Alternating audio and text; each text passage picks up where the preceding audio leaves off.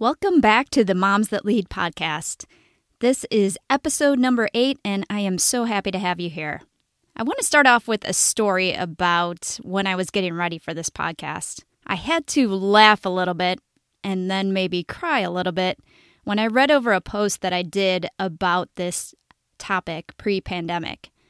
It started out with me talking about how it was Monday morning and I was frazzled about all the activities that I had to get through that week work activities, carpool responsibilities, self care intentions.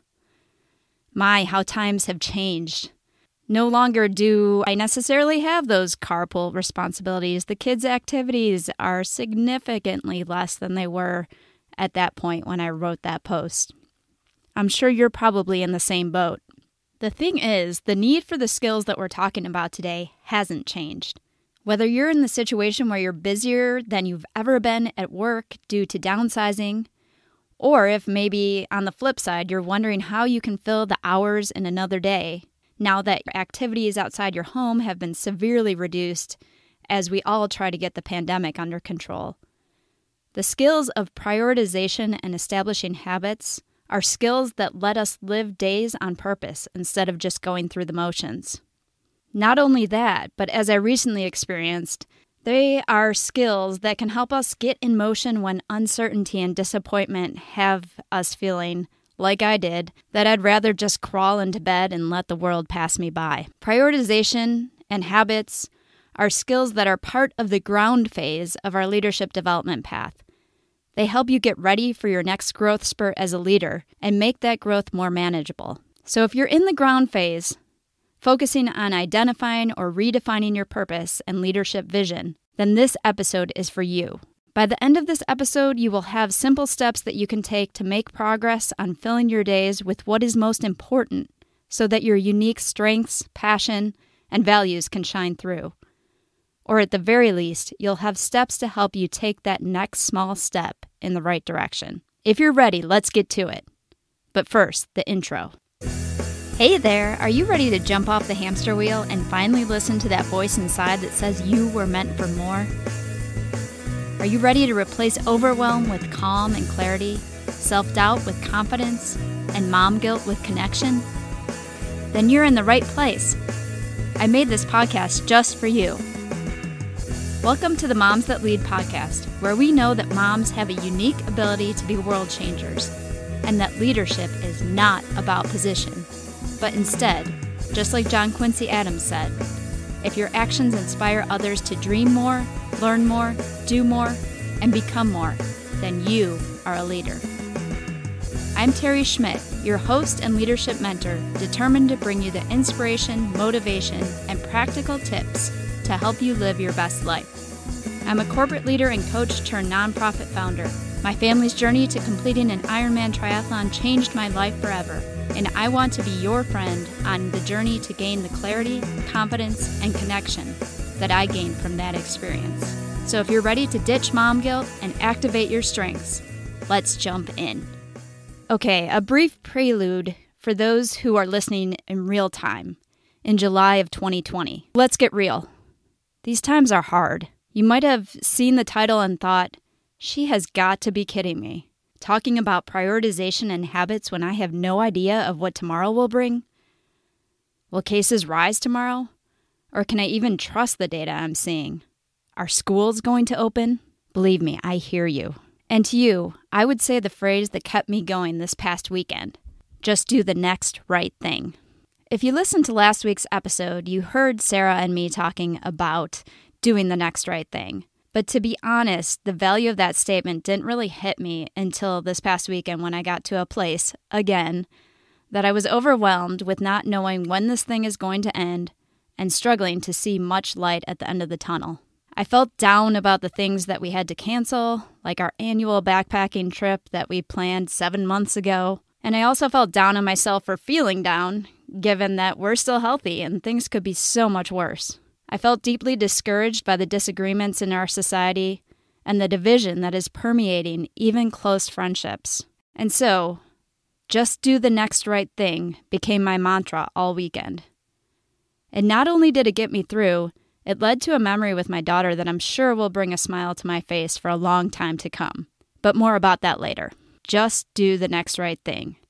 Sometimes that's all we can do, no matter how much we'd prefer to have the answers and the calendars that we can control. The thing is, just doing the next right thing requires prioritization. You have to know what right is. And habits make doing the next right thing easier, if they're habits that were set because you determined your priorities first. So I encourage you to join me for the rest of this episode, regardless of if your act of prioritization is just going to help you take the next right step, or if you're at a place where you're able to make the big long term decisions or strategic plans for your leadership journey. Okay, and to the prelude. Now we're all back on the same page, regardless of if you're listening to this during a pandemic or if you're not. So let's start with prioritization. If you take nothing else from this podcast, please take this. Saying that we don't have enough time is a myth. Even when everything is opened back up, it's not about the time we don't have, it's about the choices that we make about what to do with the time that we do have. I love the quote by Laura Vanderkam to drive this point home. She says, Instead of saying, I don't have time, try saying, It's not a priority, and see how that feels. Oh, that hits home for me. I don't know about you. We all know we should prioritize, but I didn't really know the power of it until a couple of years ago when my husband and I both trained and completed a full Ironman. I know I've talked about it before, but I bring it up again to tell you that my biggest learning from the experience had nothing to do with my ability to swim, bike, and run. But instead, it was the realization that if something is important enough, you can and will make the time to do it. Fitting in 12 to 20 hours a week of training is not easy, especially when traveling 25 to 50% for my job, leading teams of employees, raising two young kids, and trying to get enough rest and be a decent wife. How did I do it? I had to prioritize. Yes, my house might have been a little bit dustier than usual during that time. Okay, a lot dustier than usual. But after I saw how I could make room in my life for a commitment that took that much time, I knew that prioritization was a very powerful tool. So, how do you do it? Any good time management guru will direct you to start with your values and goals but not all will talk about the different ways to make that happen based on the unique personality of your family. So that's what we're going to do today. First, as a leader, I think it's very important that you're clear on what your own strengths, passions, and values are. I know from personal experience how difficult this can be, which is why I'm keeping our Reset with Purpose mini course free at momsthatlead.com forward slash reset. In it, you'll find short videos paired with step by step worksheets to help you gain clarity and ground yourself so that prioritization becomes easier. And I'm available if you'd like to dig in a little bit deeper. You can sign up for a free 30 minute session with me at any time by going to momsthatlead.com forward slash connect. As an example of how important it is to be aware and clear of your purpose, if we go back to last weekend, as I was saying my mantra to do the next right thing and trying to focus on that, my values of faith and respect directed me toward shifting my focus off of myself and baking cupcakes with my daughter. It ended with a little bit of a mess in the kitchen, but more important were the smiles and the words that came out of her mouth when we were done. She said with a big smile on her face, That was fun, Mom. That may seem small, but that statement means a lot to me, and I'm sure will live on my memory for a long time. Once you have the clarity on your own values and purpose as a leader, you can move on to the family. Defining your family's values is all about listing out what is most important to each member. You could even go through the Reset with Purpose exercises with each family member or as a family together. You basically want to get the answers to the questions What do you stand for? What brings you the most joy? What types of experiences do you want more of in your life? What are your family goals? There are a couple of approaches that you can take with your family. First of all, the structured approach. You could go through the worksheets that I mentioned together as a family. Doing Good Together, the organization that Sarah is with from last week's podcast, also has some awesome resources that can take you through asking questions with your family and writing down something that will help you remember the conversation. check out their tool to create a family mission statement and reinforce it with a weekly family meeting.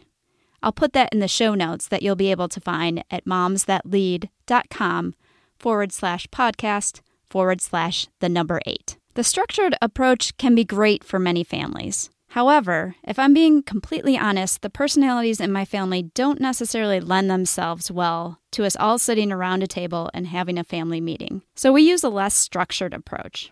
Here's what we do. If you've listened to any of my other podcasts, you know that my purpose is to help others discover and use their unique God given gifts. Without even talking about it much, that really flows into our family decisions. We naturally have a preference for activities that help us and others in our community to be their best and develop their unique God given gifts. This includes activities that help us to be healthy and challenge ourselves to be the best that we can be. We also prioritize activities that help us guard time for our family so that we can grow and have fun together. So we have our starting place, even if it's not written down anywhere. From there, it's a bit of trial and error for us. We try out different activities and watch to see what we're learning from them and how much fun they are. Using our purpose, we use the following questions to decide where an activity fits on our priority list. The questions we ask are Will it help us develop our gifts or become better people? Is it going to be fun? Will it help us grow closer as a family? If the answer is no, then we won't add it to our calendar or to our priority list. Also, we use these questions if we need to remove something from our schedule. Everything is not always clear cut, but the questions can help. Even when we have uncertainty about what activity and school schedules will look like, and we're in the do the next right thing mode, these questions help us to prioritize activities that help our family to be the best that we can be at that particular moment in time. So that covers steps one and two. Step one is to gain clarity about your purpose and your family's purpose. And step two is to create questions that you can use to decide about which activities should be highest on your priority list. Then step three is the fun one, the one that isn't necessarily my favorite. It's about saying no to activities that aren't priorities. When I said earlier that saying that we don't have enough time is a myth, I didn't mean that we have time to do everything, which means that we'll likely have to say no to something. We'll spend more time on this in another episode, but you can use the questions created in step two to get you started. If you have an activity in front of you that doesn't give you an answer of yes to your questions, you likely need to say no to that activity. A couple of quick tips for saying no come from Brene Brown, and I'll share the link to her article in the show notes. But some of my favorite points from the article are First, give your answer in a timely manner. Whether it's to your kids or someone else, this shows that you respect them. Much more than saying yes when you really should be saying no, by the way. And second, use your priorities that you just defined to explain why you're saying no. So, on to our final step. Step number four is to establish habits that make sure you continue to allot time for those activities that you've prioritized. One of my favorite books on establishing habits is James Clear's Atomic Habits. We'll talk more about that in future episodes, but there are two ideas that I want to call out, especially if you're living in a time with a high level of uncertainty. First, James talks about starting small with habits. In fact, his belief in the power of small changes consistently made is why the title of his book is Atomic Habits. So, for example, if you've decided as a family to prioritize exercise in your lives, start with the smallest action that you know that you can repeat consistently. Maybe that's walking 10 minutes a day. Maybe that's doing 10 push ups each day the consistency is much more important than the scope or scale of the action when you're trying to establish habits on the journey to become the leader you want to become. Pick something that is fun and that you can repeat. Second, James talks about using a statement that researchers call an implementation intention. It's basically speaking about the trigger to your habit out loud. This powerful but simple tool goes like this. Let's use the exercise example again. Don't just say you're going to exercise every day but say when, where, and how you're going to exercise. This puts more context around your intention to implement something new. So, for example, something that I just did because I've been having some struggle sticking with my fitness routine is I decided that when I take my daughter to swim practice, I will ride my bike for 30 minutes. Now, again, that's something small, but that's something I can repeat. And I have said the when, when my daughter goes to swimming. I have also said the where and the how. Implementation intentions can be used at work too. Say you want to start a habit of prioritizing based on your team's annual goals. You know, those goals that sometimes we might write in December, January, or March, and then we look at them again when it is time for our annual performance reviews. Hopefully, you're not like that, but I know that sometimes and often that can be the case. So, anyway, let's say that you wanted to change that and you wanted to start a habit to help you change that. So, a habit that you might use written with an implementation intention might be each morning, right after you turn on your computer, you will reread your team's annual goals and list three small tasks that you must complete that day to make progress on them. So there you have the when, right after you turn on your computer, the where, at work, and the how, listing the three small tasks. Also, as much as we may dislike meetings, they can also help with implementation intentions. For example, say that your team wants to have a renewed focus on customer satisfaction. Maybe you set up monthly meetings to review customer data and highlight one or two success stories and review actions you committed to at the last customer data meeting. As long as the meeting agenda is tied to a specific priority and everyone knows the connection, it can really be a great tool for establishing a habit. Again, it has the three critical parts of the implementation intention. You know when you're going to do it, you know where you're going to do it, and you know how you're going to do it.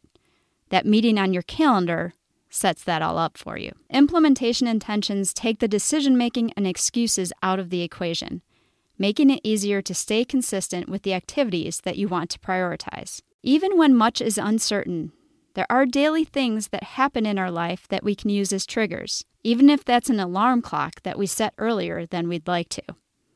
So, there you have it the four steps to take control of your leadership journey, even in uncertain times. To review, number one, ground yourself and your family by gaining clarity on your purpose, vision, and goals. You may do that in a structured way, or you may be a little bit more ad hoc with it. Number two, create questions that you can use to help you determine if activities should be high on your priority list. Number three, use those questions to learn when to say no. And number four, start habits that help you to take the excuses and the decision making out of keeping consistent with what you have decided to prioritize. Okay, so who's with me? Who is ready to put a little time in this week, either to establish your priorities or to start a new habit? That's my challenge for you. Either if you're in a situation where all you can do right now is just focus on taking the next right step, I encourage you to think what right means. Use the tools that we've provided to help define what your purpose and your values are, and that will help you to bring more meaning to taking the next right step. Or if you're past that, and you're pretty well grounded in what your purpose is, I encourage you to think about one small habit that you can implement in these seven days until we're back together again. I'm excited to hear what changes you're able to make in your life by just taking on that one small habit. Be sure to connect with us over on Instagram at We Are Moms That Lead or Facebook at Moms That Lead and let me know how things are going. This is critically important. You were made with a unique purpose in this world. And no matter what situation we're in, no matter what's happening in the world around us, we need you to make steps forward to share that purpose, including those strengths, values, and passions with the world. So I hope that you will take some time to take on these challenges that I've given today. The world needs you to do it. The world needs your purpose. Until next time, lead with love.